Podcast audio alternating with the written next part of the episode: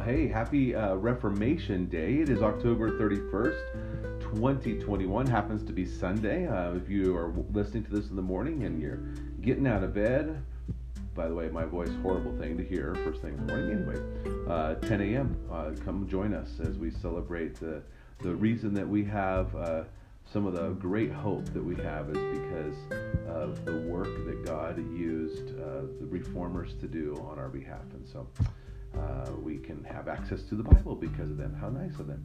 Anyway, so we're going to wrap up Acts chapter 22 today. And tomorrow we're going to start the month of gratitude. So um, maybe you just you know need to share this. Actually, I would encourage you to share um, either this podcast or uh, these these videos uh, with your friends and get them to subscribe. As we look at the month of gratitude november being a month where we naturally think about thankfulness but i want us to be intentional about that especially going into this holiday season how grateful we truly are. So but today acts chapter 22 verses 30 and 30 just one verse but on the next day, desiring to know the real reason why he was being accused by the Jews, he unbound him and commanded the chief priests and all the council to meet. And he brought Paul down and set him before them. So here we have Paul um, getting another opportunity to share uh, why um, the the people are upset with him.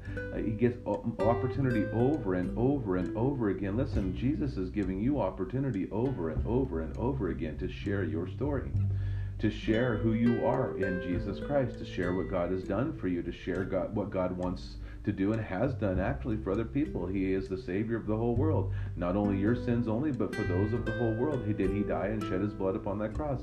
Yet he did not stay in the grave. He rose again. And so we know, we know